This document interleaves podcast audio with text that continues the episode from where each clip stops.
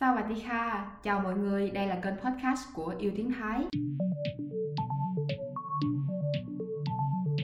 Và chủ đề ngày hôm nay của chúng ta đó là cách để diễn đạt khả năng có thể làm được một việc gì đó trong tiếng Thái. Cách diễn đạt thứ nhất đó là thầm đai, làm được. Ví dụ như là ngàn ní khuôn thầm đai mấy khá, việc này bạn làm được hay không? Thì chúng ta sẽ trả lời là thầm đai khả hoặc là thầm mấy đai khả làm được hoặc là làm không được Khun kínส้มtầm đai mấy khá bạn ănส้มtầm được không thì chúng ta sẽ trả lời là kín đai khả hoặc là kín mấy đai khả ăn được hoặc là ăn không được nhớ nha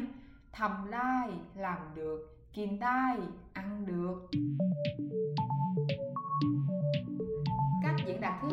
chúng ta sẽ sử dụng từ bên khi nói về việc mình biết làm một việc gì đó ví dụ như là คุณว่ายน้ำเป็นไหมคะ